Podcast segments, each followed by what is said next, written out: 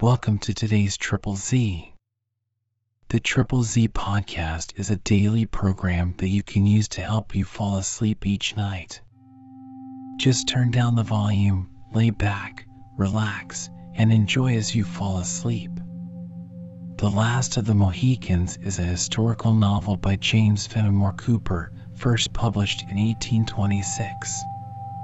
It is the second book of the Leatherstocking Tales pentalogy and the best known.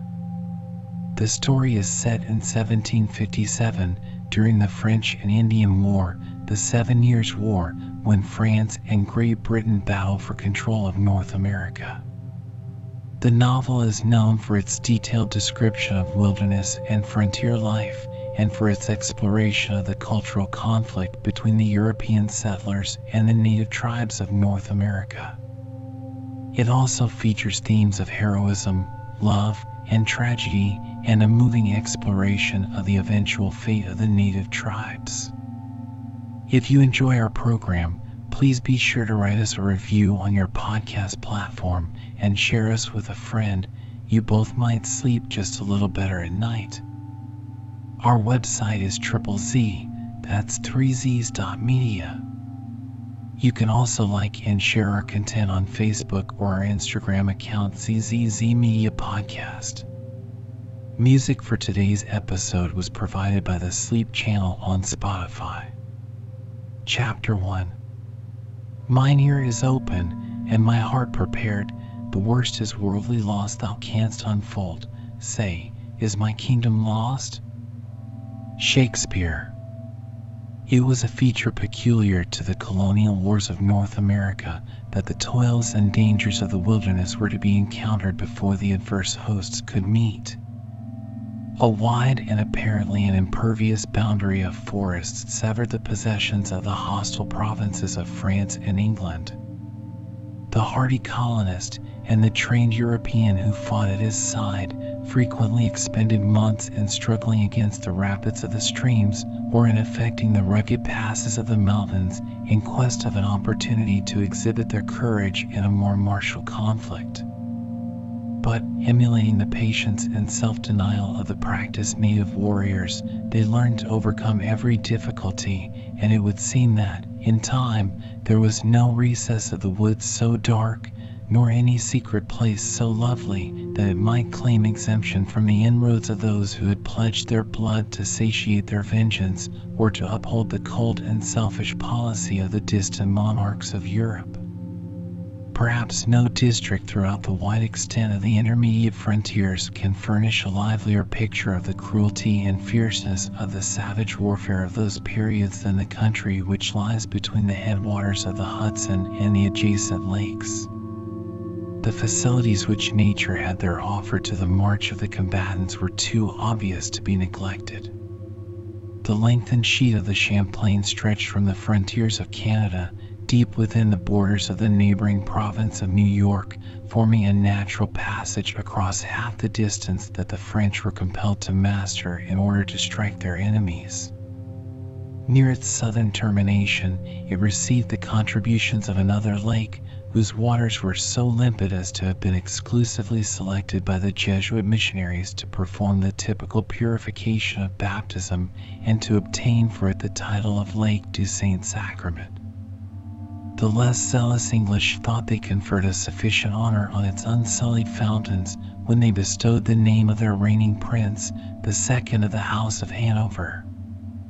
The two united to rob the untutored possessors of its wooded scenery of their native right to perpetuate its original appellation of Horican. Winding its way among countless islands and embedded in mountains, the Holy Lake extended a dozen leagues still farther to the south.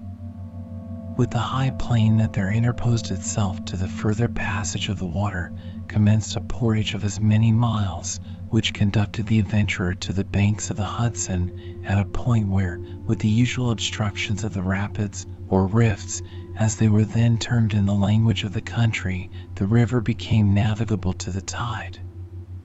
While, in the pursuit of their daring plans of annoyance, the restless enterprise of the French even attempted the distant and difficult gorges of the Allegheny, it may easily be imagined that their proverbial acuteness would not overlook the natural advantages of the district we have just described. It became, emphatically, the bloody arena in which most of the battles for the mastery of the colonies were contested. Forts were erected at the different points that commanded the facilities of the route and were taken and retaken, razed and rebuilt as victory alighted on the hostile banners. While the husbandmen shrank back from the dangerous passes within the safer boundaries of the more ancient settlements, armies larger than those that had often disposed of the scepters of the mother countries were seen to bury themselves in these forests, whence they rarely returned but in skeleton bands that were haggard with care or dejected by defeat. Though the arts of peace were unknown to this fatal region, its forests were alive with men, its shades and glens rang with the sounds of martial music, and the echoes of its mountains threw back the laugh, or repeated the wanton cry, of many a gallant and reckless youth as he hurried by them in the noontide of his spirits to slumber in a long night of forgetfulness. It was in this scene of strife and bloodshed that the incidents we shall attempt to relate occurred, during the third year of the war which England and France last waged for the possession of a country that neither was destined to retain. The imbecility of her military leaders abroad, and the fatal want of energy in her councils at home, had lowered the character of Great Britain from the proud elevation on which it had been placed by the talents and enterprise of her former warriors and statesmen. No longer dreaded by her enemies, her servants were fast losing the confidence of self respect. In this mortifying abasement, the colonists, though innocent of her imbecility and too humble to be the agents of her blunders, were but the natural participators. They had recently seen a chosen army from that country, which, reverencing as a mother, they had blindly believed invincible an army led by a chief who had been selected from a crowd of trained warriors for his rare military endowments, disgracefully routed by a handful of French and Indians, and only saved from annihilation by the coolness and spirit of a Virginian boy whose riper fame has since diffused itself, with the steady influence of moral truth, to the uttermost confines of Christendom. A wide frontier had been laid naked by this unexpected disaster, and more substantial evils were preceded by a thousand fanciful and imaginary dangers. The alarmed colonists believed that the yells of the savages mingled with every fitful gust of wind that issued from the interminable forests of the West. The terrific character of their merciless enemies increased immeasurably the natural horrors of warfare. Numberless recent massacres were still vivid in their recollections, nor was there any ear in the provinces so deaf as not to have drunk in with avidity the narrative of some fearful tale of midnight murder in which the natives of the forests were the principal and barbarous actors. As the credulous and excited traveler related the hazardous chances of the wilderness, the blood of the timid curdled with terror, and mothers cast anxious glances even at those children which slumbered within the security of the largest towns. In short, the magnifying influence of fear began to set at naught the calculations of reason, and to render those who should have remembered their manhood the slaves of the basest of passions. Even the most confident and the stoutest hearts began to think the issue of the contest was becoming doubtful, and that abject class was hourly increasing in numbers who thought they foresaw all the possessions of the English crown in America subdued by their Christian foes or laid waste by the inroads of their relentless allies. When, therefore, intelligence was received at the fort, which covered the southern termination of the portage between the Hudson and the lakes, that Montcalm had been seen moving up the Champlain with an army numerous as the leaves on the trees, its truth was admitted with more of the craven reluctance of fear than with the stern joy that a warrior should feel in finding an enemy within reach of his blow. The news had been brought towards the decline of a day in midsummer by an Indian runner who also bore an urgent request from Munro, the commander of a work on the shore of the Holy Lake, for a speedy and powerful reinforcement. It has already been mentioned that the distance between these two posts was less than five leagues. The route path, which originally formed their line of communication, had been widened for the passage of wagons, so that the distance which had been traveled by the son of the forest in two hours might easily be affected by a detachment of troops with their necessary baggage between the rising and setting of the summer sun. The loyal servants of the British Crown had given to one of these forest fastnesses the name of William Henry, and to the other that of Fort Edward, calling each after a favorite prince of the reigning family. The veteran Scotchman just named held the first, with a regiment of regulars and a few provincials, a force really by far too small to make head against the formidable power that Montcalm was leading to the foot of his earthen mounds. At the latter, however, lay General Webb, who commanded the armies of the king in the northern provinces with a body of more than 5,000 men.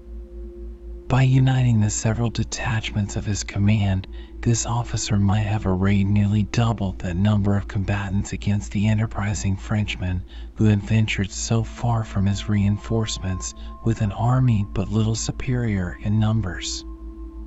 But under the influence of their degraded fortunes, both officers and men appeared better disposed to await the approach of their formidable antagonists within their works than to resist the progress of their march by emulating the successful example of the French at Fort Duquesne and striking a blow on their advance.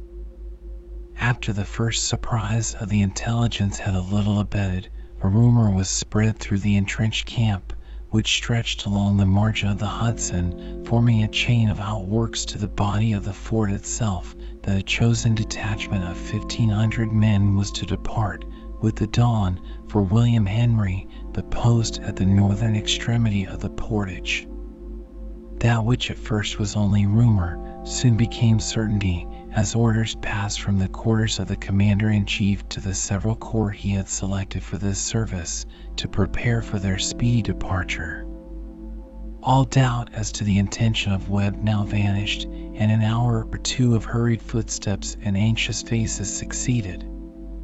The novice in the military art flew from point to point, retarding his own preparations by the excess of his violent and somewhat distempered zeal while the more practiced veteran made his arrangements with a deliberation that scorned every appearance of haste, though his sober lineaments and anxious eyes sufficiently betrayed that he had no very strong professional relish for the as yet untried and dreaded warfare of the wilderness.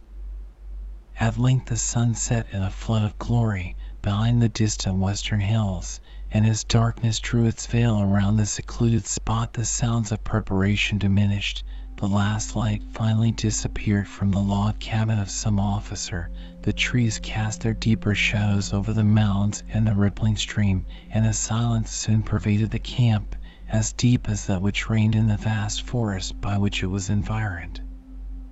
According to the orders of the preceding night, the heavy sleep of the army was broken by the rolling of the warning drums, whose rattling echoes were heard issuing on the damp morning air out of every vista of the woods just as day began to draw the shaggy outlines of some tall pines of the vicinity on the opening brightness of a soft and cloudless eastern sky. In an instant the whole camp was in motion, the meanest soldier arousing from his lair to witness the departure of his comrades and to share in the excitement and incidents of the hour. The simple array of the chosen band was soon completed. While the regular and trained hirelings of the king marched with haughtiness to the right of the line, the less pretending colonists took their humbler position on its left, with a docility that long practice had rendered easy. The scouts departed, strong guards preceded and followed the lumbering vehicles that bore the baggage, and before the gray light of the morning was mellowed by the rays of the sun, the main body of the combatants wheeled into column and left the encampment with a show of high military bearing that served to drown the slumbering apprehensions of many a novice who was now about to make his first essay in arms. While in view of their admiring comrades, the same proud front and ordered array was observed, until the notes of their fifes growing fainter in distance, the forest at length appeared to swallow up the living mass which had slowly entered its bosom. The deepest sounds of the retiring and invisible column had ceased to be borne on the breeze to the listeners, and the latest straggler had already disappeared in pursuit, but there still remained the signs of another departure, before a log cabin of unusual size and accommodations, in front of which those sentinels paced their rounds who were known to guard the person of the English general. At this spot were gathered some half dozen horses, caparisoned in a manner which showed that two, at least, were destined to bear the persons of females of a rank that it was not usual to meet so far in the wilds of the country. A third wore the trappings and arms of an officer of the staff, while the rest, from the plainness of the housings and the traveling mails with which they were encumbered, were evidently fitted for the reception of as many menials who were, seemingly, already awaiting the pleasure of those they served.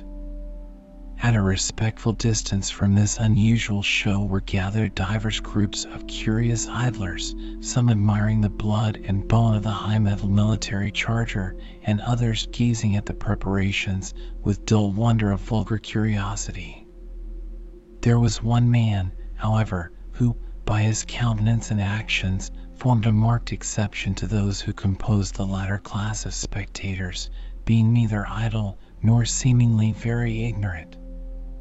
The person of this individual was to the last degree ungainly, without being in any particular manner deformed. He had all the bones and joints of other men, without any of their proportions. Erect, his stature surpassed that of his fellows. Seated, he appeared reduced within the ordinary limits of the race. The same contrariety in his members seemed to exist throughout the whole man. His head was large, his shoulders narrow, his arms long and dangling, while his hands were small, if not delicate. His legs and thighs were thin, nearly to emaciation, but of extraordinary length, and his knees would have been considered tremendous had they not been outdone by the broader foundations on which this false superstructure of the blended human orders was so profanely reared. The ill assorted and injudicious attire of the individual only served to render his awkwardness more conspicuous. A sky blue coat, with short and broad skirts and low cape, exposed a long thin neck and longer and thinner legs to the worst animadversions of the evil disposed. His nether garment was of yellow nankeen, closely fitted to the shape, and tied at his bunches of knees by large knots of white ribbon a good deal sullied by use. Clotted cotton stockings and shoes, on one of the latter of which was a plated spur, completed the costume of the lower extremity of this figure, no curve or angle of which was concealed, but, on the other hand, studiously exhibited through the vanity or simplicity of its owner. From beneath the flap of an enormous pocket of a soiled vest of embossed silk, heavily ornamented with tarnished silver lace, projected an instrument which, from being seen in such martial company, might have been easily mistaken for some mischievous and unknown implement of war. Small as it was, this uncommon engine had excited the curiosity of most of the Europeans in the camp, though several of the provincials were seen to handle it not only without fear, but with the utmost familiarity.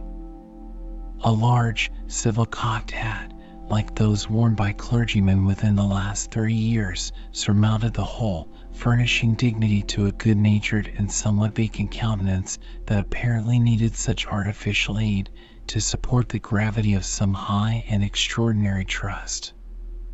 While the common herd stood aloof in deference to the quarters of Webb, the figure we have described stalked in the center of the domestics, freely expressing his censures or commendations on the merits of the horses, as by chance they displeased or satisfied his judgment. This beast, I rather conclude, friend, is not of home raising, but is from foreign lands, or perhaps from the little island itself over the blue water, he said, in a voice as remarkable for the softness and sweetness of its tones as was his person for its rare proportions, I may speak of these things, and be no braggart, for I have been down at both havens, that which is situated at the mouth of Thames, and is named after the capital of Old England, and that which is called Haven, with the addition of the word new, and have seen the snows and brigantines collecting their droves, like the gathering to the ark, being outward bound to the island of Jamaica for the purpose of barter and traffic in four-footed animals, but never before have I beheld a beast which verified the true scripture warhorse like this. He paweth in the valley, and rejoiceth in his strength. He goeth on to meet the armed men. He saith among the trumpets, Ha, ha, and he smelleth the battle afar off, the thunder of the captains, and the shouting. It would seem that the stock of the horse of Israel has descended to our own time, would it not, friend? Receiving no reply to this extraordinary appeal, which in truth, as it was delivered with the vigor of full and sonorous tones, merited some sort of notice, he who had thus sung forth the language of the holy book turned to the silent figure to whom he had unwittingly addressed himself, and found a new and more powerful subject of admiration in the object that encountered his gaze. His eyes fell on the still, upright, and rigid form of the Indian runner who had borne to the camp the unwelcome tidings of the preceding evening.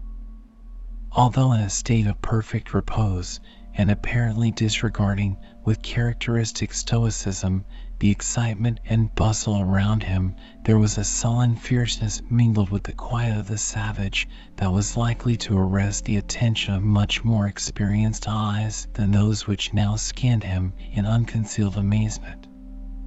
The native bore both the tomahawk and knife of his tribe, and yet his appearance was not altogether that of a warrior. On the contrary, there was an air of neglect about his person like that which might have proceeded from great and recent exertion which he had not yet found leisure to repair.